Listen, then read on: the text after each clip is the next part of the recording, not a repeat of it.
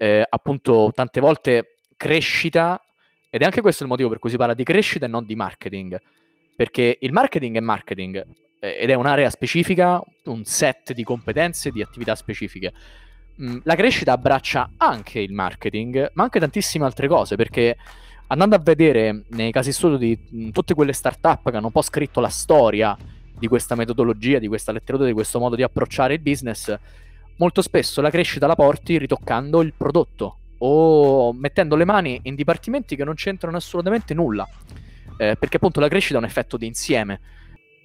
Sono Ale Ionescu. Ho creato Starters per raccontare la storia delle persone che vogliono lasciare una loro impronta nel mondo, andando a scoprire il perché delle loro azioni, ricavando trucchi e consigli per vincere la quotidianità, perché il successo è una somma di successi. Salve a tutti e benvenuti su Starters, l'ospite di oggi è founder, head of growth di 24-7X, un'agenzia di growth hacking italiana che aiuta a far crescere i business e scalarli nel modo più efficiente possibile tramite un testing costante. E tra l'altro è l'unica italiana ad essere partner di growthhackers.com, azienda fondata da Sean Ellis, figura che ha guidato la crescita di Dropbox e che ha coniato il termine growth hacker. Lui è anche autore e insegnante di growth hacking sulla piattaforma lacerba.io ed è stato professore di marketing alla LUMSA. Signore e signori, vi presento Luca Barboni. Benvenuto Luca. Grazie, grazie mille. come stai? Come stai? Bene, bene. Comunque mi hai, mi hai, dovresti fare tu le call di vendita, mi hai presentato l'azienda perfettamente. Guarda che uh, tu ci scherzi, ma è veramente tosto preparare un'introduzione. Ci spendo molto tempo, soprattutto perché poi devi capire bene cosa dire, cosa non dire, dirlo bene. Quindi uh, sì, ma sicuramente tutte queste qualità ce n'hai e io ho riassunto un po' perché poi ce n'hai veramente troppo, hai fatto un botto di cose Luca, quindi come è iniziato il tutto? Cioè, come è iniziata la, la, follia di Luca sul, sul growth hacking? Perché poi tu sei, diciamo, uno dei pionieri del growth hacking in Italia, avete creato 24-7X insieme a Roberto e come, come è iniziato il tutto? Guarda, in, diciamo che ci sono due, due, due nascite in un certo senso. Eh, il primo momento di stacco è quello in cui ho conosciuto realmente che cosa si poteva fare col digital marketing. Eh, quindi nel fine 2013, in realtà novembre-dicembre 2013, dopo essermi laureato in psicologia, eh, stavo cercando pezzi di carta, no? Sai come si, si va un po' a certo, caccia di medagliette certo. in quei momenti di transizione, dici, senti, non ho ancora deciso, ma nel frattempo fammi fare questo corso, fammi fare questo sì, seminario, sì. Prendo, prendo, badge, faccio esper- esperienza, salgo di sì. livello e, e trovai un, un, corso anche molto approfondito perché era un corso di formazione finanziata praticamente full time, 8 ore al giorno, eh, tutti i giorni per 30 giorni, salvo ovviamente i weekend. Eh, e la cosa bella è che era, non era universitario, erano professionisti, le persone che, eh, che insegnavano ed era rivolto a neolaureati o disoccupati e così via.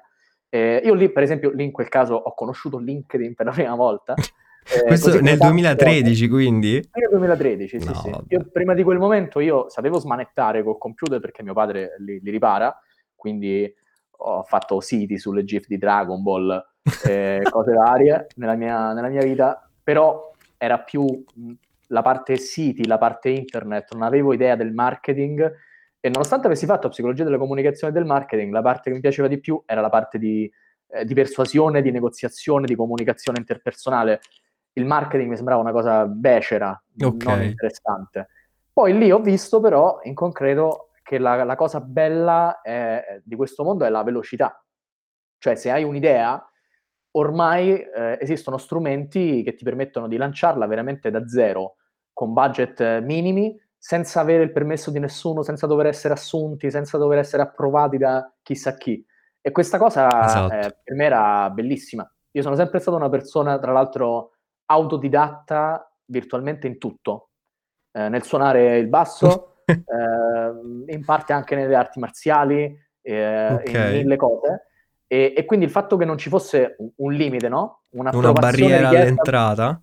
Esatto, mi è piaciuto tantissimo e io da, mh, mh, prima della fine di quel corso già avevo un primo cliente da freelance per contatti personali. Certo. E, e poi eh, e poi avevo cominciato a lanciare side project a, a raffica. Ancora oggi, se vai su Google e cerchi compendio alchemico, il primo risultato dovrebbe essere un blog che è un mio blog su Dungeons and Dragons in cui ci sta un articolo long copy che sono riuscito no. a posizionare primo su Google nel, nel, nel, febbraio 2014 e ancora sta là. Già facevi SEO nel febbraio 2014. Eh sì, no, sì. Ho, aperto, ho, aperto, un profilo Tumblr porno perché dicevo vuoi monetizzare con internet che provi, provi il porno certo. ovviamente, no? Non ho mai fatto un euro da quel sito. Eh, però ho imparato un sacco di cose su Tumblr. E, ehm, quindi provato tantissime cose e poi diciamo il secondo momento importante è stato quando poi da freelance sono entrato a lavorare in una startup mm-hmm. ehm, che era incubata a Roma, Lucien Labs, Bellissimo. Eh, sono stato quasi, quasi, due anni a gestire il marketing. Lì ho scoperto veramente per la prima volta il growth hacking studiando blog di marketing, imprenditori oltreoceano, anche perché nel 2014 stava esplodendo. Eh, oggi addirittura mh, appunto Silicon Valley, no? Diciamo che la curva sta scendendo, ha un po' rotto. Ok. Eh, eh, è un po' banale, tipo vabbè, ma alla fine è marketing, perché lo chiami così ancora con sta cosa del growth hacking? Basta. Mm-hmm. È, è, passato. Lì stava invece esplodendo e, ehm, e questa cosa mi ha, mi ha permesso di unire i puntini tra diverse cose che stavo studiando, anche tra problemi che non riuscivo a risolvere lavorando al marketing della startup tutti i giorni, che l'ho approfondito l'ho testato in delle consulenze side che facevo nel tempo libero che, che non avevo e, e, questa cosa ha portato poi a decidere di licenziarmi. Oh. E, quindi io in realtà più o meno nella stessa conversazione in cui mi avevano proposto a 25 anni un contratto indeterminato e le quote dell'azienda e anche una, un upgrade ovviamente certo. di, in quanto dipendente chiave, io ho risposto guarda, in realtà ho aperto la partita IVA e me ne vorrei andare. Eh, e, e questo a settembre 2015. Eh, già avevo cominciato a, fare dei, dei, a divulgare un po', eh, facendo interviste, mh, mm, articoli, eventi da speaker parlando di growth hacking. A testare eh, prima... un po' in giro. Sì, sì, esatto, esatto. Finché non mi sono proprio sganciato e, e, penso di essere stato in Italia la prima persona ad avere a staccare una fattura con la dicitura servizi di growth hacking eh, proprio a metà 2015 eh, no, perché, perché, diventai un po' il mh, consulente che faceva tendenzialmente, essendo da solo, soprattutto formazione o la parte strategica, ehm, però appunto è, è, proprio un vero riposizionamento perché non è come dire digital marketing, cioè certo. il cliente che magari mi poteva contattare un anno prima e dire Luca mi gestisci la campagna Facebook? La pro-", e gli avrei detto di sì, in questo caso gli avrei detto eh no, mi devi dare le chiavi anche del prodotto, anche del sito e mi devi far parlare con gli sviluppatori è diverso. E quindi esatto. e, in realtà era proprio una figura diversa, un tipo di aiuto diverso, però finalmente facevo quello che avevo scoperto essere, essere quello in cui credevo, in cui forse ho sempre creduto come approccio, ma non esisteva un nome, una casa che insomma che raccogliesse tutte queste cose. Fighissimo. No, eh, eh, mi ha colpito subito il fatto che ehm, come hai detto tu, il, cioè il growth hacker deve sapere un po' di tutto e deve essere a contatto con tutte le persone in, un, in una realtà. Quindi mh, mm, definisci magari un po' meglio che cosa fa nel pratico. Sì, guarda, ovviamente nel pratico il suo ruolo cambia anche sulla base della grandezza dell'azienda, no?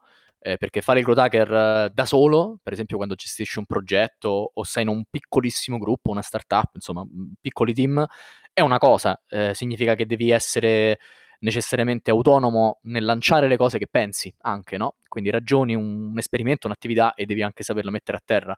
Chiaramente più si ingrandisce, più il tuo ruolo può diventare manageriale, di supervisione, di strategia. Però tendenzialmente se il ruolo della, de, del founder, del CEO, dell'amministratore è quello di stabilire la vision dell'azienda e quindi dire dobbiamo andare là, il growth hacker è quello che dice ok, adesso ti ci porto. Ok. Facendo capo a tutte quante le funzioni possibili, perché eh, appunto tante volte crescita, ed è anche questo il motivo per cui si parla di crescita e non di marketing, perché il marketing è marketing eh, ed è un'area specifica, un set di competenze, di attività specifiche.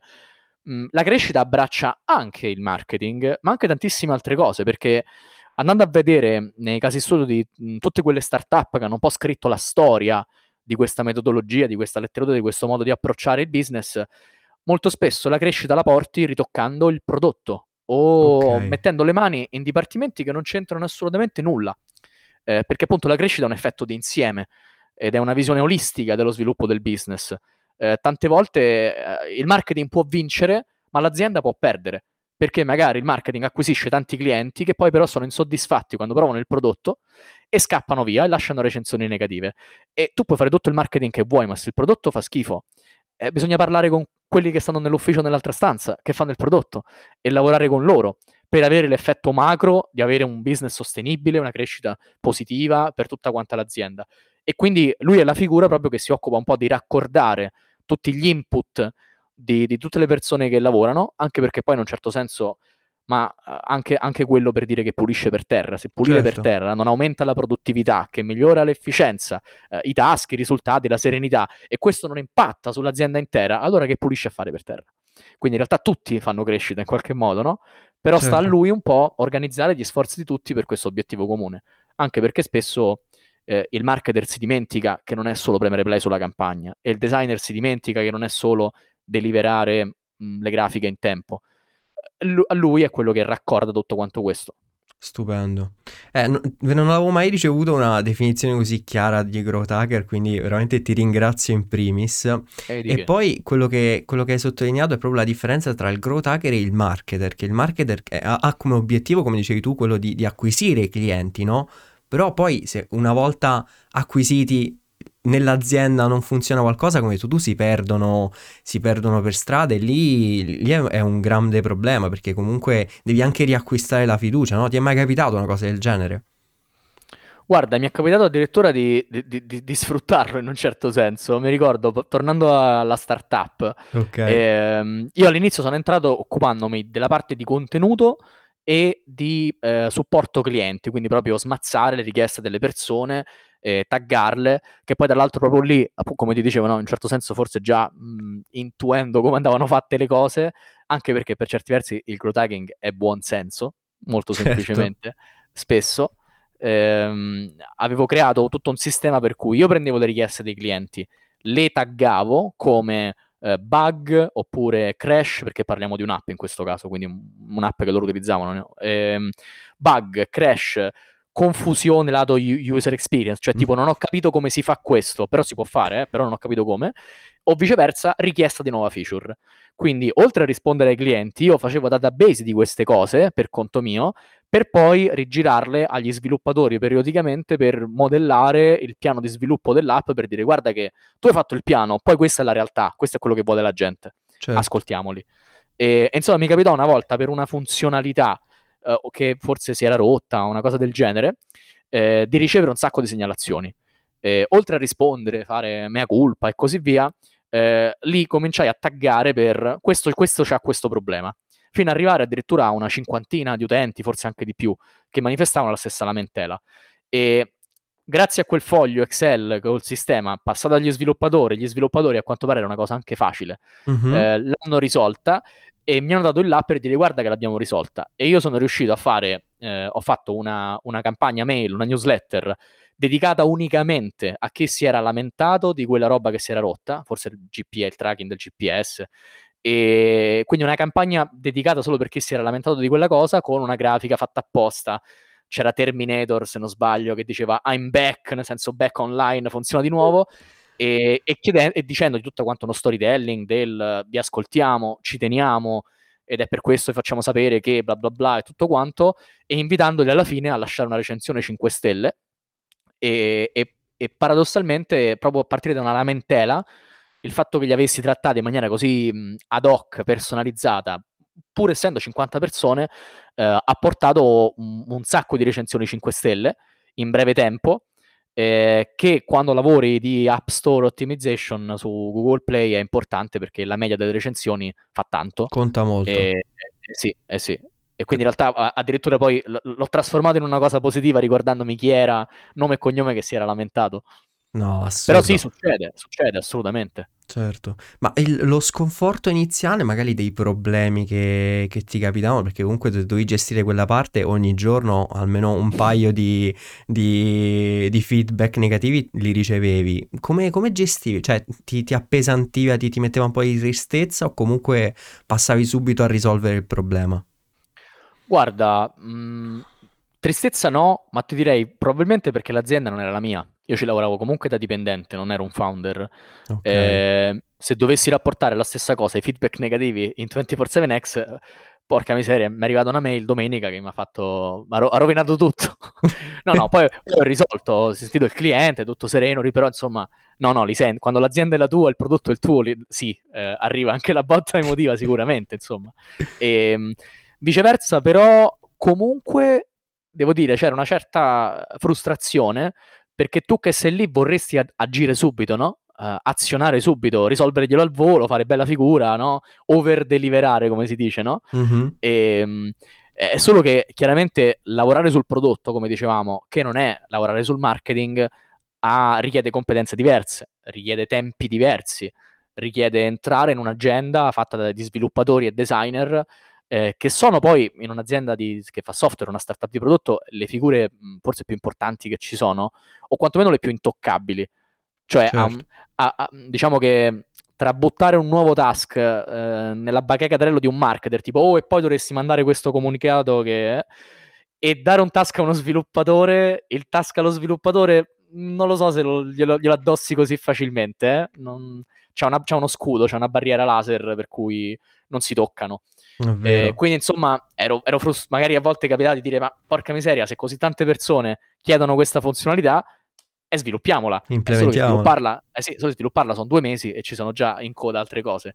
E quindi là ti senti un po' tipo mh, che gli devo dire a questo cliente che vuole la funzionalità? Io glielo direi pure che sta arrivando però non so quando, come e non ho controllo su questo.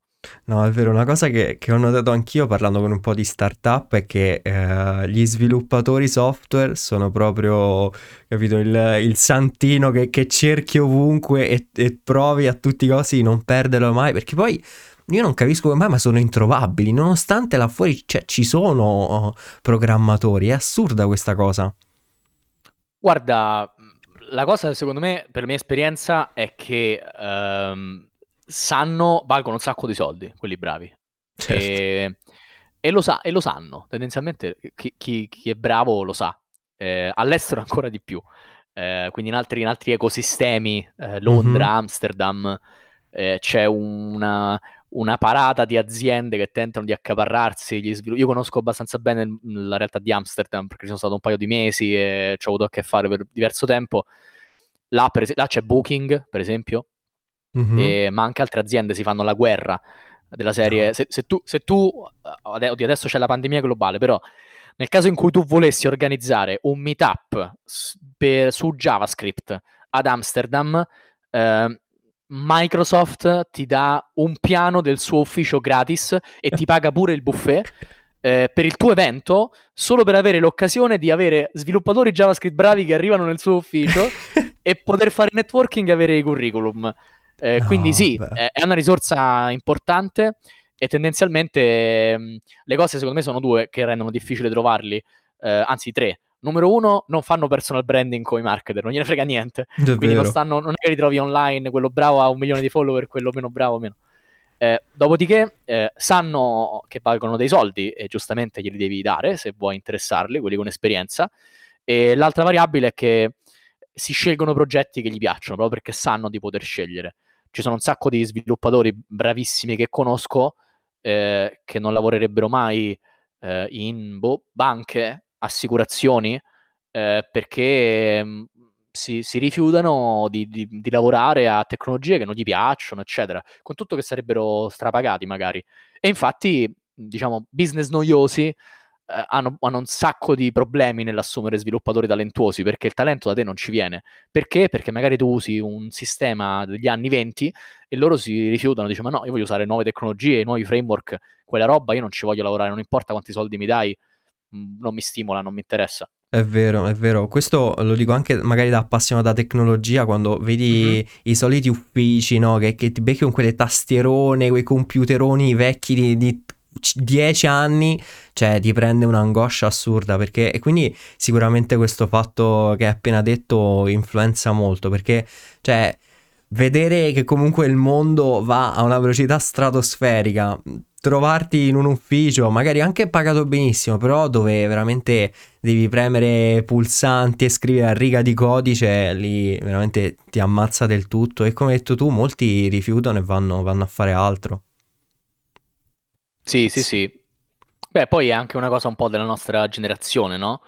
Il uh, nostra generazione, cioè mh, millennial, credo. Certo, sì, sì, sì, sì, sì. eh, cioè, cioè hai che... l'etichetta da millennial, tranquillo. Sì, sì, sì. cioè che ci annoiamo molto velocemente e che siamo in cerca di un, un impatto, no? Un mm-hmm. modo per poter avere impatto sul mondo nel modo che riteniamo più opportuno, secondo i nostri valori e così via. Quindi certo. eh, è, è, particolare vista magari dagli occhi di una generazione passata che ha un'altra concezione del lavoro, ma qua il mi paghi 7k a mese ma mi annoierei, no? preferisco due fino a una startupina, non mi diverto. No? È vero. Per certi versi è follia, per altri invece no. Un po' come forse io che ho rifiutato l'indeterminato a 25 anni, penso una cosa che c'è gente che darebbe il sangue per una cosa del genere. Ma infatti no, vabbè, assurdo. Ma tornando un attimo indietro, sulla... tu mm-hmm. hai finito l'università e quanto tempo è passato tra corsi e badge in giro per, per il mondo e per il web fino a quando poi hai trovato lavoro eh, nella startup?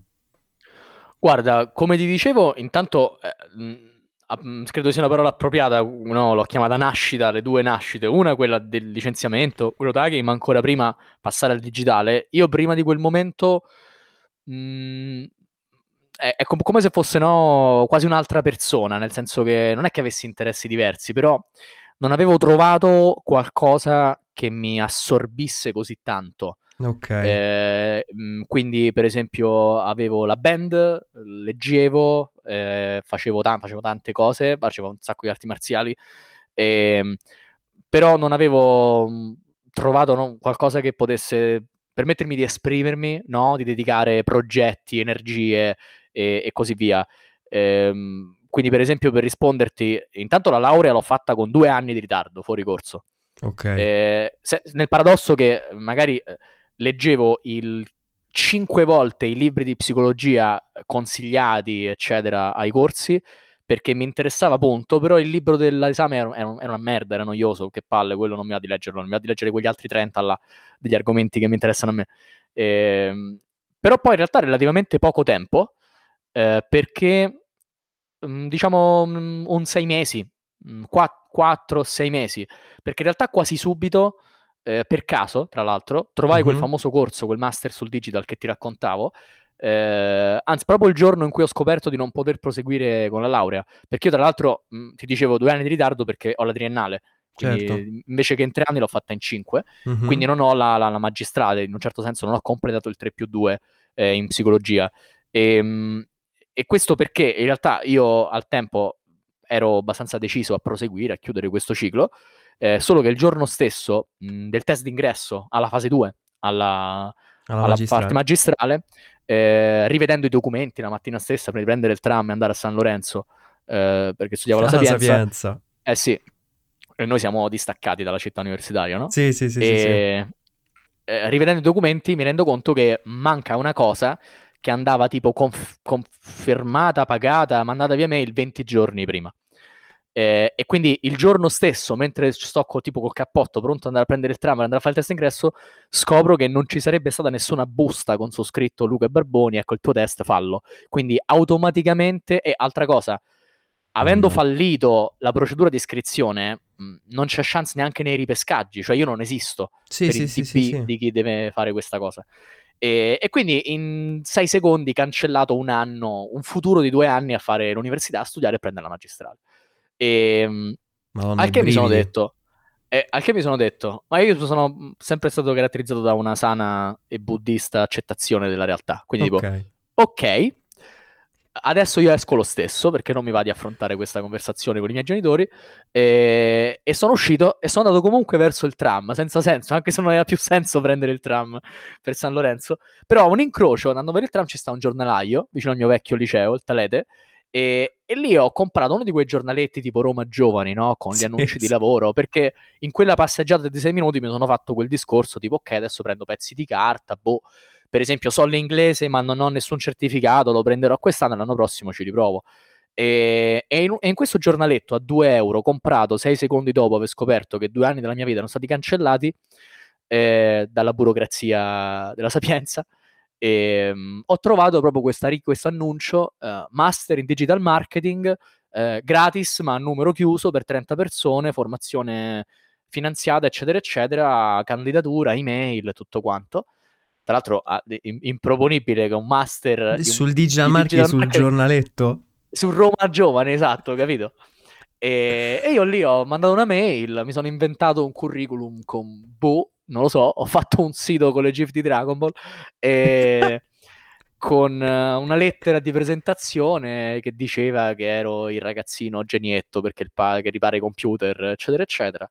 E, e, poi, no, in realtà, a parte gli scherzi, avevo avevo fatto una web radio tempo fa con degli amici a certo. cavolo, quindi senza saperlo sapevo cos'era WordPress, eh, sapevo gestire no, un progetto di podcasting perché poi era quello che facevamo mm-hmm. tanto tempo prima e, e, sono entrato in quei 30 e, e, la cosa bella è che tra l'altro ancora oggi eh, doc- uno dei docenti di quel corso è un mio collega, amico, no, cliente, beh. collaboratore e partner adesso di 24-7X. Eh, un altro mio amico ci ha scritto il libro sul growth hacking insieme, conosciuto lì. E, e, ancora quando capita, se riusciamo, facciamo progetti insieme. E, cioè, io ancora lavoro, parlo e comunico con persone che ho conosciuto in quella stanza eh, durante quel corso. Viceversa, ho zero amici dall'università, eh, per esempio. Eh, perché, perché mh, probabilmente era un po' quello che mi mancava, no? Il fatto di essere immerso in una stanza di persone eh, propositive, con progetti. Eh, cioè, conoscendo l'essere non studente universitario, ho capito quanto fossi lontano dallo studente universitario. Eh, perché io mh, lottare, faticare o stare male per un 30 non lo, non lo posso capire, non lo capirò mai. Eh, emozionarsi per un 30 io non lo capirò mai.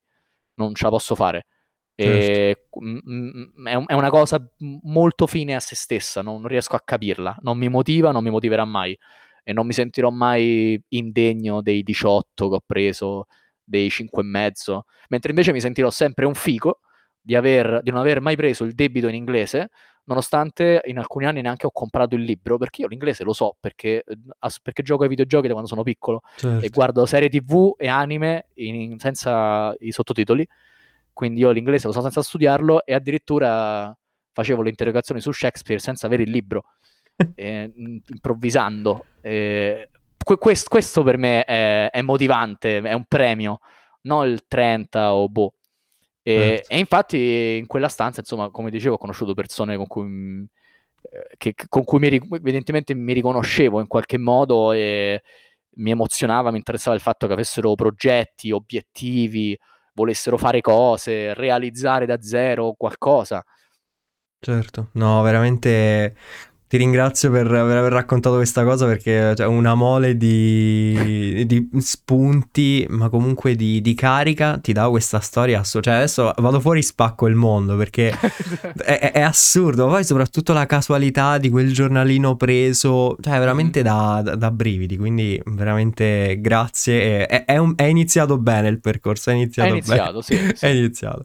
Hai parlato quindi di 24-7X, che è mm-hmm. mh, la, la tua realtà creata insieme a Roberto Roberto Verde, ecco, parlaci un po' di, de, del tuo progetto, di questa che è la, la tua azienda, come è nata e cosa fa. Allora, come dici bene, no? È una, è una comunione di intenti, quindi eh, ti dico com- come è nata il lato mio, ma anche un po' il lato, lato, suo e loro in realtà, perché non è solo Roberto a essere socio. Ok. E, l- lato mio, io ero addentrato già da due o tre anni nel percorso da consulente che ti dicevo, quindi mi sono licenziato dalla startup, ho cominciato a fare il, il consulente, il divulgatore eh, su questo growth hacking, eh, l'ho fatto, come ti dicevo, sono stato due mesi ad Amsterdam tra l'altro insieme a, a Raffaele Gaido, eh, a seguire Grow Tribe. Eh, certo. Eh, poi abbiamo fatto anche progetti insieme, no? sulla Cerba abbiamo dei corsi insieme, eh, poi viceversa ovviamente ho avuto clienti, corsi, ho cominciato a insegnare nelle università, anche a team aziendali di grandi aziende e mm, sono stato in Silicon Valley eh, a seguire un'azienda accelerata a 500 Startups. E, e, il fondatore di 500 Startups è quello che si è inventato il funnel dei pirati, quindi potergli dire ehi sei nel mio libro è stato bellissimo. E, e, mm, no, esperienza incredibile, cioè proprio st- stai là. Mm, chi ti fa il talk è quello che ha letto l'articolo che ti ha cambiato il modo di lavorare due anni prima.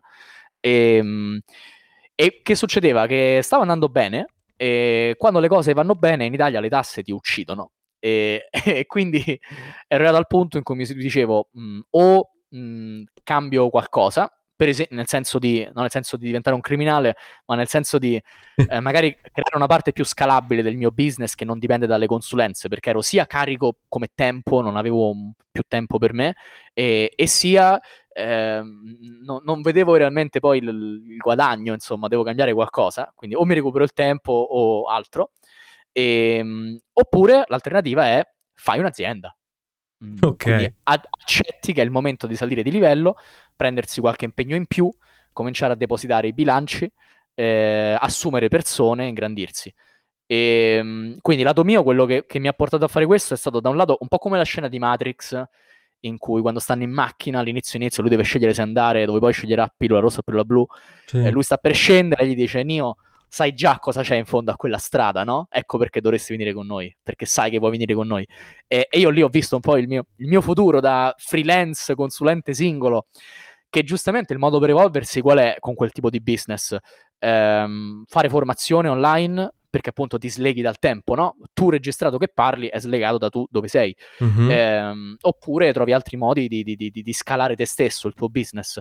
Ehm, e, ed era una cosa che comunque ha le sue difficoltà, eh, però mh, l'ho vista come una cosa che era comunque molto centrata su di me, e, e in qualche modo vicina a quello che avevo fatto fino a quel momento, ma più grande.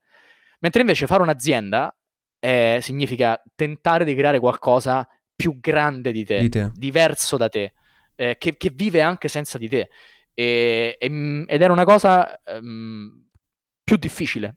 Cioè, diciamo, scel- l'ho scelta perché era più difficile e perché, e perché viceversa eh, sono piuttosto sicuro di sapere come si fa la prima, che ho scartato, eh, mentre invece non avevo la minima idea di come si faceva la seconda, non lo so. Eh, quindi proviamo a fare una cosa che non ho mai fatto, vediamo certo. se funziona. E, e, ho avuto la fortuna, quindi in quel periodo, diciamo, mi stavo interrogando su queste cose, stavo potenzialmente anche, eh, tra, anche se è assurdo dirlo, cercando soci, nel senso, eh, vedendo un po' se c'erano situazioni con persone di cui mi fido, che conosco, con cui fare un, un'azienda. E mh, quasi nello stesso momento, appunto, Lato Roberto, che conoscevo perché è stato studente di un mio corso su Grotaghi nel 2016, e, mh, lui stava nella fase in cui stava decidendo di, di chiudere la startup, lui aveva una startup, e, e cosa era successo? Che dopo tanti test, tanti pivot e anche tanto miglioramento rispetto all'inizio, grazie al fatto che aveva scoperto anche lui eh, il growth hacking e, e in, parte, eh, in parte gliel'avevo spiegato anch'io, e, mh, era comunque arrivato al punto in cui, eh, sai, quando lavori anni, questo è anche un fenomeno un po' del mondo startup, quando lavori anni sulla stessa cosa, sba- con tutte le energie, non ti dai un euro di stipendio e, e, lo cambi, lo ricambi, lo ricambi fino a che non lo riconosci neanche più dall'idea iniziale, da un lato sì c'è miglioramento, ma dall'altro porca miseria quanto è stancante sì. e quanto ti sembra sempre più lontano alla fine del tunnel, no? Al che giustamente ti dici, senti, io vorrei andare a abitare fuori da casa di mamma prima dei 30 anni, e, e, non penso che continuare a lavorare a questo mi ci porta. Piuttosto, piuttosto, però, con tutto ciò che ho imparato lavorando a questo, faccio prima ricominciare da capo un'altra cosa. Quindi, arrivato a questo punto, anche con tutto il suo team, eh, uno degli investitori principali aveva proposto di acquisirli, perché davvero comunque erano diventati bravi, eh, di acquisirli, quindi diciamo rendergli una parte della loro azienda che faceva consulenza sul digital marketing e sulla crescita, perché poi era questo.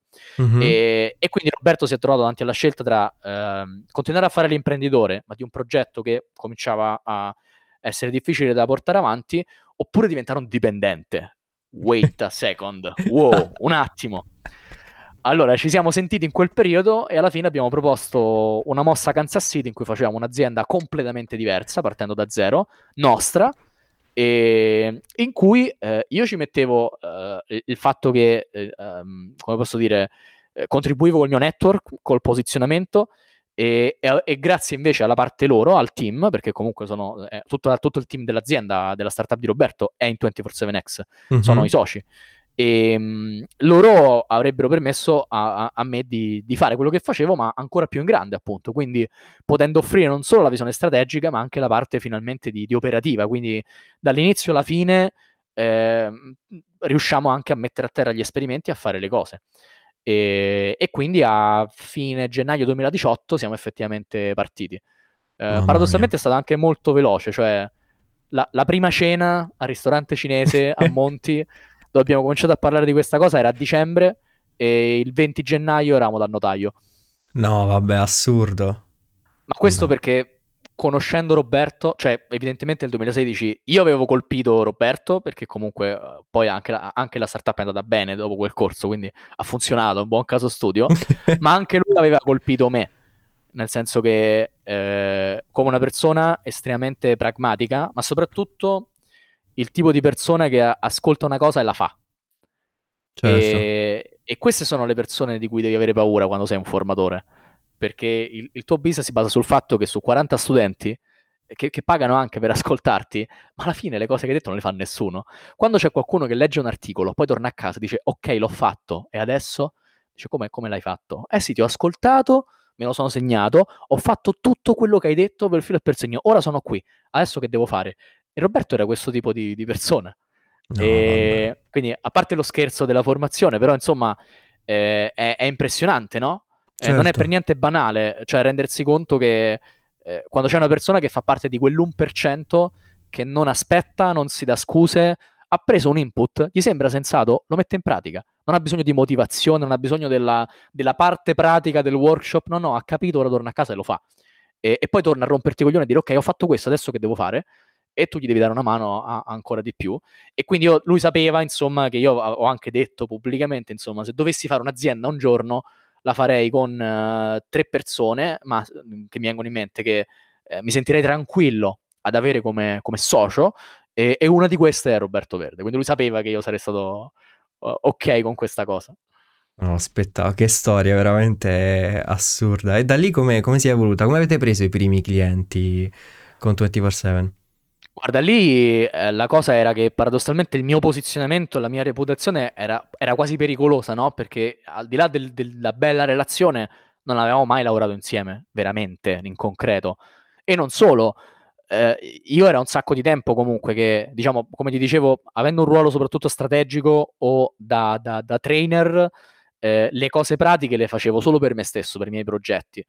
Eh, quindi, okay. per, quindi il funnel del mio corso ovviamente me lo facevo io eh, però per i clienti non mettevo le mani in pasta, quindi era un po' tipo eh, testiamoci, prendiamoci un po' di tempo per testare, ma soprattutto testare il modello, cioè testare gli sprint, testare il pricing, testare tutto il modello dell'agenzia.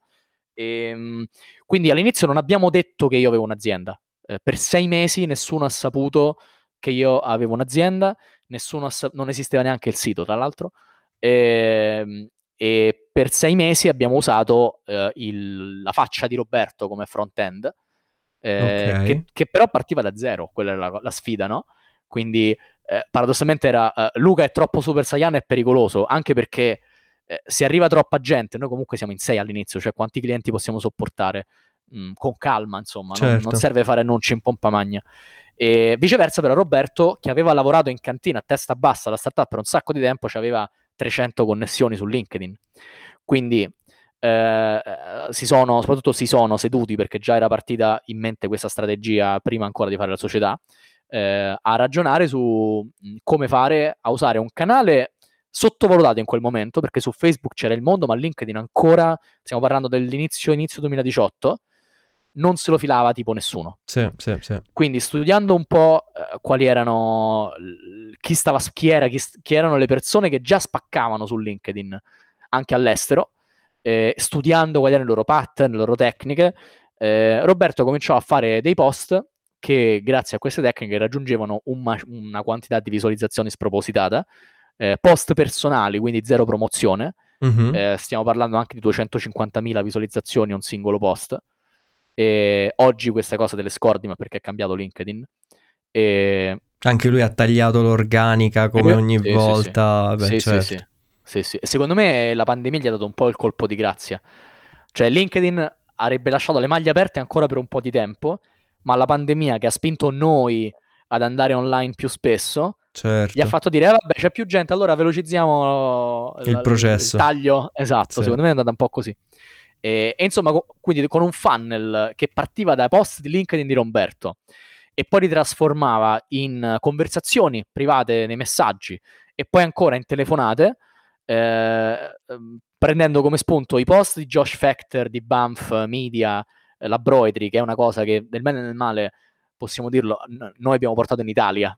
Quindi mi ogni volta che vedete i post che hanno una frase e poi a capo uno spazio bianco, una frase, eccetera, sensazionalistico, eccetera, mi Sì, sì, dispiace, sì, ma sì, sì. è qualcuno che copia Roberto, che ha copiato a sua volta questo ragazzo americano eh, del 2018.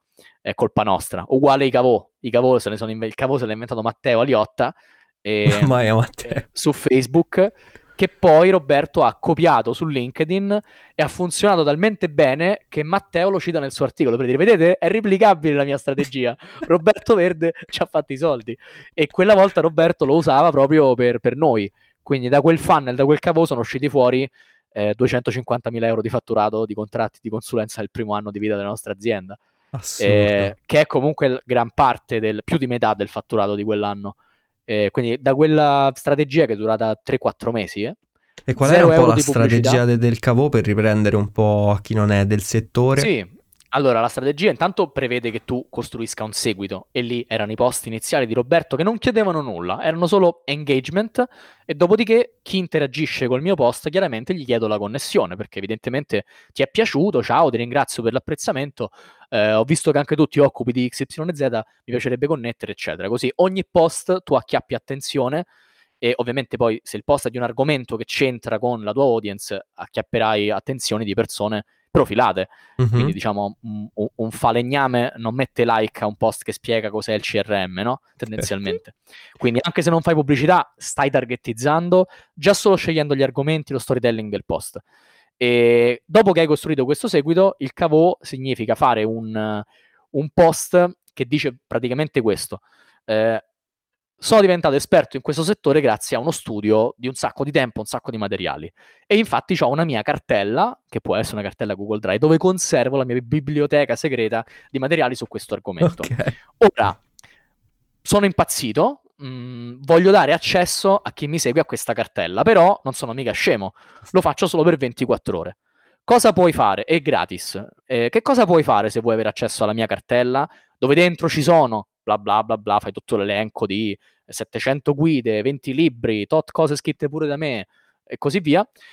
Devi ehm, commentare questo post con un'indicazione, un emoji, un lo voglio, decidi tu, insomma, serve anche a semplificare il carico cognitivo, così neanche uno deve pensare a un commento intelligente. E, dopodiché, dopo 24 ore, io non accetterò più richieste, quindi mi dispiace se commentate dopo avete perso il treno, perché, ripeto, voglio dare questa opportunità, ma mica voglio che tutta l'Italia c'ha questa roba, se no perdo il lavoro, no? Certo. E, mh, le persone che avranno commentato seguendo le istruzioni riceveranno poi un link in privato. E quindi tu hai questo effetto, c'è, un- c'è una, un- una quantità di leve di persuasione inserita in questo script incredibile, quindi la scarsità temporale ti devi sbrigare, eh, quanta roba c'è dentro, I la quantità... di una vita. Esatto. E quindi eh, tu commenti eh, e la cosa bella tra l'altro è che commentando il post eh, l'algoritmo, il sistema capisce ammazza quanto è interessante questo post e lo fa vedere a più persone e allora ricevi Certo. più commenti e più visibilità. In sostanza questi post sono dei post che hanno un engagement incredibile. Eh, per farvi un esempio, dentro un gruppo Facebook con 7000 persone che avevamo creato per un cliente, in un post in cui facevamo un lancio di un'app in questo modo, eh, avevamo avuto eh, come 3500 interaction, cioè il Mamma 50% dei presenti in quel gruppo Facebook aveva visto, commentato, likeato quel post. 50% di engagement su un gruppo Facebook io non l'ho mai visto. E, Assurdo. e quindi poi che succede? Che naturalmente eh, direte è anche un po' artificioso, nel senso che palle, poi ti tocca davvero mandare il link in privato a tutti. E, e, noi qui, grazie all'altra parte del team, che non siamo me e Roberto, che siamo la parte marketing, ma ci sono tutti gli sviluppatori, tutti gli altri sono sviluppatori, avevamo creato un'automazione che faceva sta roba in automatico. Quindi, per fortuna, Roberto non ha dovuto passare il pomeriggio a rispondere a 1500 commenti, anche perché devi richiedergli l'amicizia, altrimenti il messaggio va in spam, sì. e poi gli devi mandare lo stesso messaggio.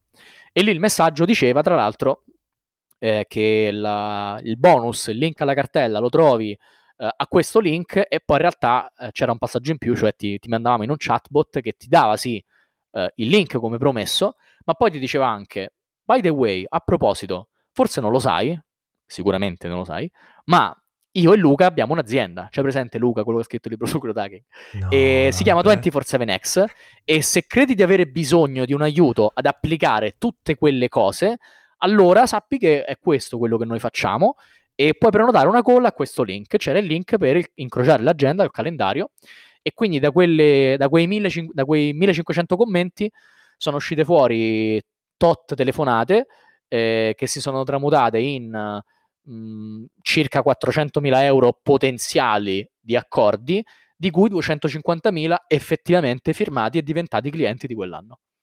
No, senza parole, veramente, senza parole, assurdo, assurdo. Ma poi, cioè, mi veramente spacca in due, cioè la connessione di puntini tra tutte le cose che, che, che c'è in questa storia, veramente assurda, però non ho altri, altri termini per descriverla. Mamma mia.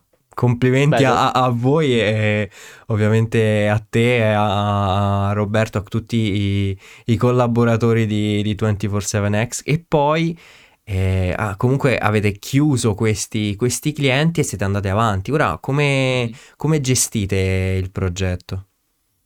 Guarda, adesso siamo un po' di più, eh, quindi rimane ovviamente il team chiave no, di, di, soci. Mm-hmm. Eh, abbiamo allargato però la parte ovviamente marketing, quindi eh, che succede? Che ehm, adesso io e Roberto siamo diciamo full time manager, quindi non, non, non, parliamo necessariamente con i clienti dei progetti, semmai li aiutiamo eh, i nostri che lavorano ai clienti da dietro le quinte però. Mm-hmm. Quindi insomma le, le, le, le campagne non le lancio io, non le lancio sicuramente neanche Roberto, ma penso che qualsiasi cliente o imprenditore intelligente non penso che si aspetta che il fondatore dell'azienda lancia le, campa- certo. le campagne. Cioè se metti un prodotto su Amazon non te la fa Jeff Bezos la scheda prodotto. Mo, senza fare paragoni tra 24 Next e Amazon, però in generale noi siamo già, già, siamo quasi 20 persone, ci sono cose da gestire, onestamente non le faccio io le grafiche su Canva. No, no, certo. Eh, non posso, non posso, ho altre cose da fare. E, eh, quindi abbiamo ingrandito il team marketing e adesso come funziona? Che eh, avendo per fortuna no, ingrandito il team marketing, non lavori per forza con me Roberto, ma eh, quando arriva un cliente noi facciamo, si passa sempre da una chiamata conoscitiva come faceva Roberto ai tempi e, e poi il passo successivo è che eh, il 100% dei clienti passano da una fase di diciamo assessment, eh, ovvero una fase che dura uno sprint, in questo caso per noi dura 17 giorni, eh, e che non si ripete più, si fa solo all'inizio, però è un passo obbligatorio e serve sia al cliente sia a noi per conoscerci, entrare già con le scarpe nel business e, e cercare di, di, capire se siamo effettivamente il partner giusto per continuare e se lo siamo, avere già un po' una mappa di quello che sarà la strategia di crescita. Quindi eh, il cliente già lo paga questo tipo di, di, supporto, ma perché già ottiene in cambio una strategia che è talmente pratica che può anche farsela da sola a quel punto se vuole, o darla in mano a qualcun altro. Uh-huh. Eh, noi otteniamo il fatto che eh, eh, sostanzialmente eh, siamo già compensati per tutto lo studio che facciamo, che è fondamentale in realtà, anche perché eh, quando arriva un'azienda che magari ha 5 anni di dati, no? Ehm, non basta stare un'ora su Analytics per capire bene cosa c'è nel passato, che si può fare, eh, quali sono le cose positive, le cose negative. No, certo. Viceversa, però, se esiste da 5 anni, è sicuro che ci sono. Cioè, anche se non hanno esperti di marketing dentro, ah, o qualcosa di giusto l'hanno fatto, se non erano qui oggi. Quindi eh, è presuntuoso, spesso si fa, anche noi abbiamo fatto questo errore all'inizio, non è stato sempre così. Eh, presuntuoso da esperto di marketing dire, vabbè, se tu mi chiedi aiuto o comunque non hai un marketer, non ci capisci di marketing, è inutile che mm, parli, parlo con te, cioè sì, raccontami il problema e poi ci penso io. Eh, invece gli imprenditori hanno una quantità di informazioni che hanno scoperto in anni di lavoro sul mercato best practice, cose che si possono dire, non si possono dire, cose che piacciono, che tu mh, non imparerai mai in meno tempo, ma non c'è neanche senso che le impari. Cioè, lui è il tuo cliente, chiediglielo.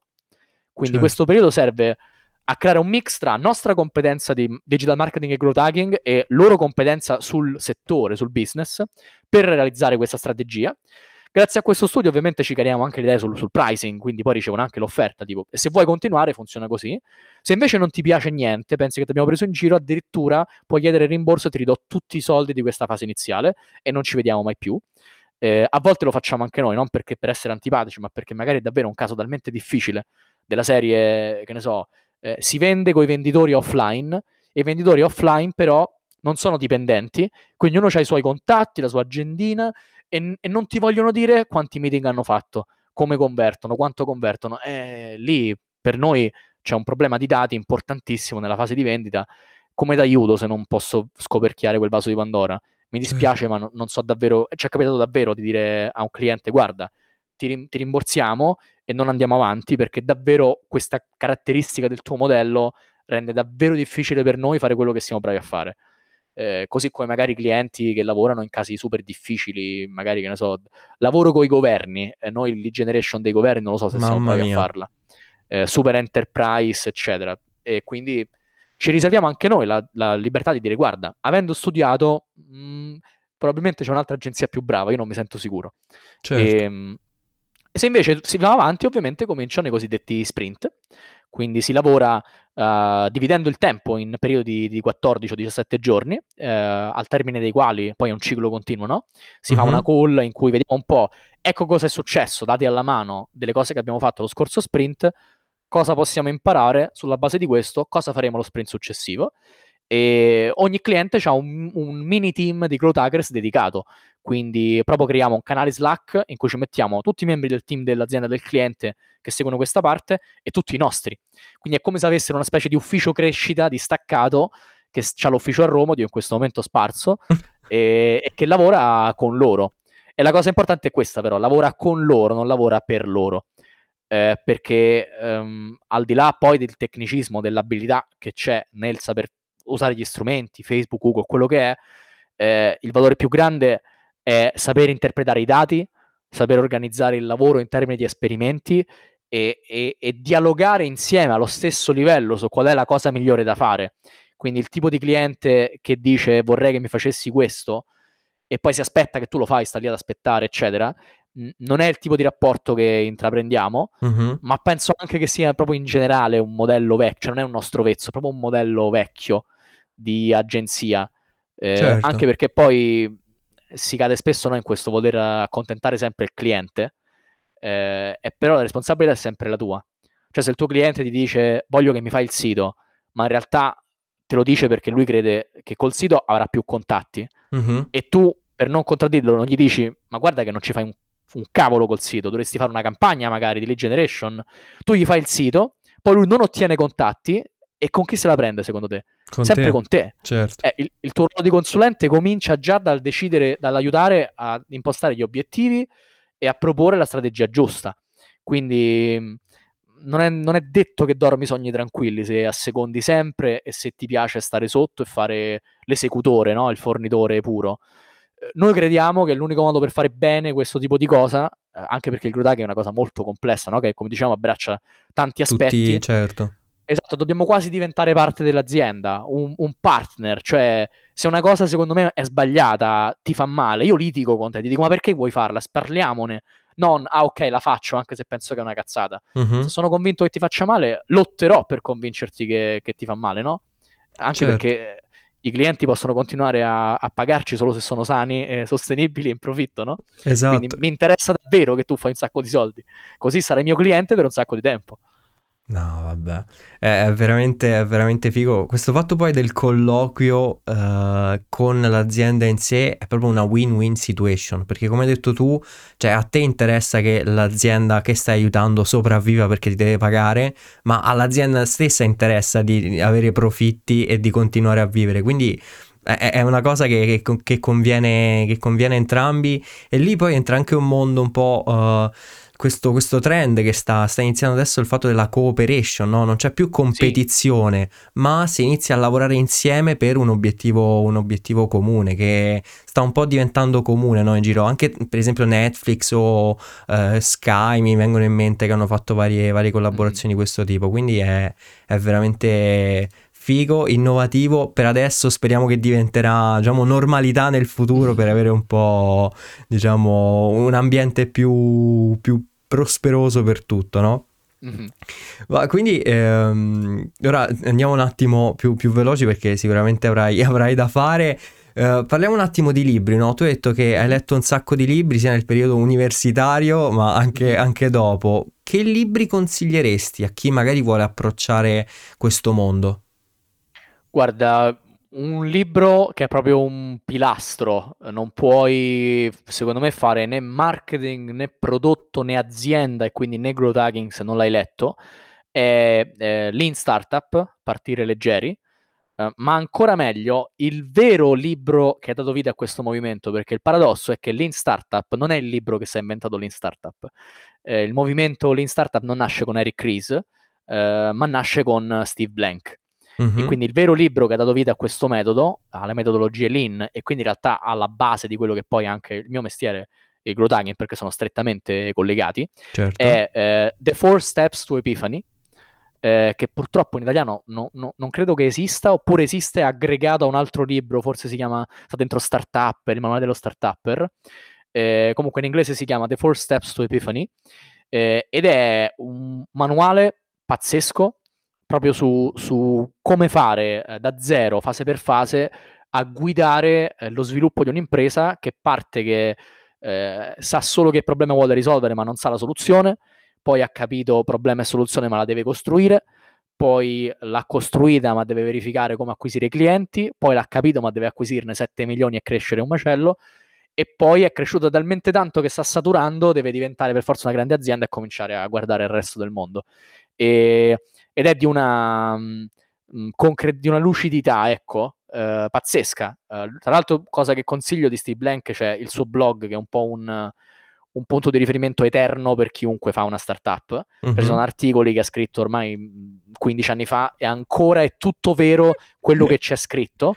E, ed è meglio di, una, di qualsiasi lezione universitaria, anche perché tra l'altro lui insegna all'università, penso a Stanford, quindi ancora è alla pari, insomma, se non superiore ed è un libro fondamentale, è, è, quel libro che ti fa cambiare l'ingranaggio e ti fa anche capire meglio tutto quello che viene dopo, tutto quello che è più pratico, più tecnico. Certo, fighissimo, veramente grazie, grazie per questi consigli. E diciamo, mh, ultima domanda, eh, come gestisci il tuo tempo adesso come adesso, visto che comunque eh, sei diventato anche un po' manager, come hai detto, di 24-7X, quindi hai un po' più tempo libero. Ma prima quando... Chi ha detto no, beh, certo, tempo, tempo per pensare, stare un attimo uh-huh. tra te e te. Ma invece prima quando eri proprio nella parte operativa e stavi ancora imparando, eri un po' all'inizio, come, come, gestivi, mm-hmm. come gestivi la cosa? Allora, in generale, tanto proprio come ambito, la gestione del tempo è una cosa che mi ha sempre appassionato, no? Mm, perché rientra poi nella sfera dell'ottimizzazione, quindi certo. anche qui un po' del, dell'hacking in senso lato, quindi studiare un sistema, vedere i problemi, le scorciatoie, mettere in piedi le soluzioni e vedere il miglioramento, che, che è la vera cosa che ti dà no, la sensazione di aver svoltato hai la botta di dopamina, ce l'ho fatta. E quindi ti direi, eh, sicuramente intanto mh, proteggendo un po' l'attenzione, eh, quindi ad esempio tutte notifiche spente, quindi diciamo mh, cercando di essere intenzionale quando vai sui social, quando controlli le email, quindi per esempio piuttosto che avere le notifiche che scattano no, ogni volta, eh, intanto mettere tutti i social nelle schermate in fondo del telefono. Eh, okay. Se sono troppo vicini, crea delle schermate vuote o con un'app sola, mettile a 10 swipe eh, perché eh, la, la, distrazione, ma in generale le, tenza- le, tentazioni, questo vale anche per la dieta, è stato studiato, è anche un discorso di design. Cioè, uh, vuoi dimagrire? Eh, non comprare le patatine quando vai al supermercato, per esempio. Certo. O, o se le hai comprate, mettile nello scaffale altissimo che serve la scala. Basta questo, basta questo per superare lo scoglio di pigrizia che ti impedisce di passare dal pensiero all'azione. Quindi già questo aiuta tanto. E, ehm, dopodiché, un'altra cosa è eh, sulle email, per esempio, darsi delle regole della serie, appunto, non le controllo ogni volta che squilla, ogni volta che trilla, ma le controllo alle 11, alle 15, alle 19, stop. Eh, all'interno delle email un altro metodo che mi ha svoltato molto è Inbox Zero, che è una metodologia eh, nata da un dipendente di Google, se non erro, che poi ha fatto mm-hmm. anche talk dentro Google, che un po' come si faceva una volta quando la casella della posta era una vera casella di plastica sulla scrivania di un manager e c'erano i fogli, tu cosa facevi? Leggevi il foglio e lo buttavi, oppure chiamavi, non so, l'assistente e dicevi, oh, questo manda a tizio e così via. Oggi noi invece leggiamo e lasciamo là. Sì. E vedere la casella di posta con 9234 messaggi eh, letti, non letti, eccetera, ha un, un, carico cognitivo passivo, è come se ti occupasse mh, automaticamente una parte del cervello là dietro con un peso, con un'aspettativa, una responsabilità, quante cose che non ho letto, che devo rispondere, che mi sono perso. Invece il metodo Inbox Zero ti impone di processare tutte le mail nel momento in cui le leggi. Quindi apri una mail, fantastico. Do, eh, una volta che l'hai letta e eh, gli scenari sono mh, sempre gli stessi, cioè è una mail in cui ti richied- viene richiesto di fare qualcosa? Sì, no. Se no, archivia. No, elimina, distruggi, archivia. Che significa la fai sparire dalla casella. Mm-hmm. Se si richiede che tu debba fare qualcosa, tipo ti chiedono, oh, allora mi dici qual è il brief di quello là, eccetera, ok, glielo puoi dire subito? Sì, no. Se sì, glielo dici e dopodiché hai risposto? Archivia. Tanto quando lui ti risponde, tornerà automaticamente, non fa nessun danno, te la levi e l'hai processato. Se invece non puoi rispondere adesso, piuttosto che lasciarla lì, a parte che hai sempre l'opzione di prendere tempo, mandare una risposta, eccetera, ma dopodiché, piuttosto che lasciarla lì a pesarti sulla coscienza, eh, imposta che te la mandi da solo, tra due ore, tra tre ore, quando potrai occupartene, e poi archivia. L'obiettivo è che quando tu hai quello slot che dicevo alle 11, alle 15, eccetera, in cui processi le mail, devi arrivare che ci sono email da leggere e smetti solo quando vedi il fondo di Gmail che ti dice non ci sono più messaggi per te. No, vabbè. Assurda. Questa è una, è una, piccola rivoluzione, ci sono anche regolette, tag, eccetera, però eh, vi giuro, il momento in cui vedete il fondo della casa, c'è chi non l'ha mai visto nella vita, la prima volta che vedi Gmail che ti dice non ci sono più email, tu dici, wow, allora sono libero, uh, posso andare a vivere la vita finalmente. E cam- cambia molto, cioè ti fa bene anche quando non stai davanti alle mail, insomma. E, quindi questi sono, diciamo, trucchetti, insomma, massime di gestione del tempo che a me hanno impattato, impattato molto. E poi un'altra cosa mh, che faccio è cercare di organizzare la settimana all'inizio. Okay. Quindi ho un bachecatrello personale con lunedì, martedì, mercoledì, eccetera. E mh, a inizio settimana, nel weekend, guardo il calendario e, e, trasfer- e tutti quanti gli appuntamenti che già so che ho, creo una, una um, tassello, insomma, una card nella colonna giusta. Quindi lunedì mm-hmm. avrò queste cose. Questa cosa è utile perché, perché eh, se tu hai su calendar magari che venerdì c'è, mh, mm, ecco, magari c'è, c'è, il podcast, no? Allora, eh, magari questo automaticamente ti porta a dire, ok, allora giovedì significa che devo fare la prova del microfono nuovo che ho comprato, che magari non funziona, faccio una figuraccia. E significa viceversa che mercoledì mi devo rileggere le domande eh, che mi ha mandato Alin per non fare una figura da scemo. E, e, significa pure che martedì mi devo vedere le puntate che mi ha consigliato Alin di ascoltare per vedere un po' il mood del podcast. Mm-hmm. Questo lo riesci a srotolare a cas- all'indietro su Trello, ma se guardi i calendar tu vedi solo venerdì c'è il podcast, arriva venerdì, non hai fatto niente di tutto questo perché non era scritto e, e ti butti impreparato. Invece in questo modo ti fai un po' la settimana scoprendo anche come arrivare preparato, preciso alle cose e è molto utile e anche là il consiglio poi è ogni volta che fai qualcosa, ah, per esempio hai fatto il test del microfono, ok la card, non la lasciare, check eccetera, eliminala, svuota, fai pulizia, non lasciarti cose sospese, tutto carico mentale inutile che ti appesantisce. Tanto ogni settimana è finita la settimana, cancella tutto, si ricomincia, hai fatto un task, via non è importante vedere che l'hai fatto, l'hai fatto, elimina, pensa alle cose da fare. E... È vero. In generale su questo io quest'anno sto facendo una sfida abbastanza allucinante, ho scoperto un ragazzo, penso pazzo, che nel 2020 eh, ha monitorato tutto ciò che faceva a intervalli di 15 minuti per un anno. Mio Dio. Per poi fare analisi dei dati su questo mega Excel, eccetera, scoprire per esempio, ma è vero che quando c'è bel tempo sono più felice o no, sulla base dei dati che mettevo ogni giorno. E io dall'11 gennaio sto facendo la stessa cosa, eh, però a intervalli di 20 minuti. Okay. Quindi in realtà se, se, questa domanda me la fai tra un anno, ti so dire anche sul guarda il trick del tempo funziona che le email mi danno un più 5% di produttività se faccio i task il pomeriggio. Eh, sto facendo un foglio Excel enorme in cui monitoro queste cose perché mi interessa proprio scoprire no, eh, quali sono le conseguenze di spostare i task, avere una giornata così, trovare un po' i pattern tra le varie variabili.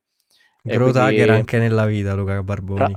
eh beh, ma no, no, secondo me, il mio punto di vista è che l'hacking, a parte il growth, insomma, non si può accendere e spegnere. Eh, o sei, o c'hai questo modo un po' punk di, di fare le cose, di ragionare, oppure boh, lo puoi allenare, eh, però mi fa strano pensare uno che fa queste magie e poi torna a casa e è un impiegato delle poste. Sì, è vero, è nel, vero. Bene, nel, bene, e nel male, eh, nel senso, non significa che è male essere un impiegato delle poste preciso, quadrato, puntuale, e, e, e non significa che non ci sia del male nel, nel fare queste cose allucinanti. Eh, nel senso, chiedilo ad Alice quanto è contenta che ogni sera mi metto a riempire il foglio Excel e metto addirittura quanto sono contento o meno il mio umore, tipo dopo che abbiamo parlato, dopo che abbiamo litigato, metto, mm, però uh, metto tre perché eh, abbiamo parla- fatto quella chiacchierata, non mi è piaciuta. No, Lei vede tre quando spia. No, vabbè, spettacolo veramente, no, non so che dire, non so che dire. Grazie veramente per, per tutti i consigli e, e, veramente grazie anche per aver raccontato la tua storia, sicuramente sarà appunto di, di riflessione e di, di, di spinta per, per fare quello, quello, che ci piace, perché alla fine tu hai ascoltato, mi sento di dire che hai ascoltato un po' la tua natura, no? Perché hai sempre cercato appunto di, di far quadrare le cose, alla fine hai creato bellissime cose, quindi, quindi veramente complimenti e grazie mille per essere venuto qui. Grazie a te, è stato un piacere.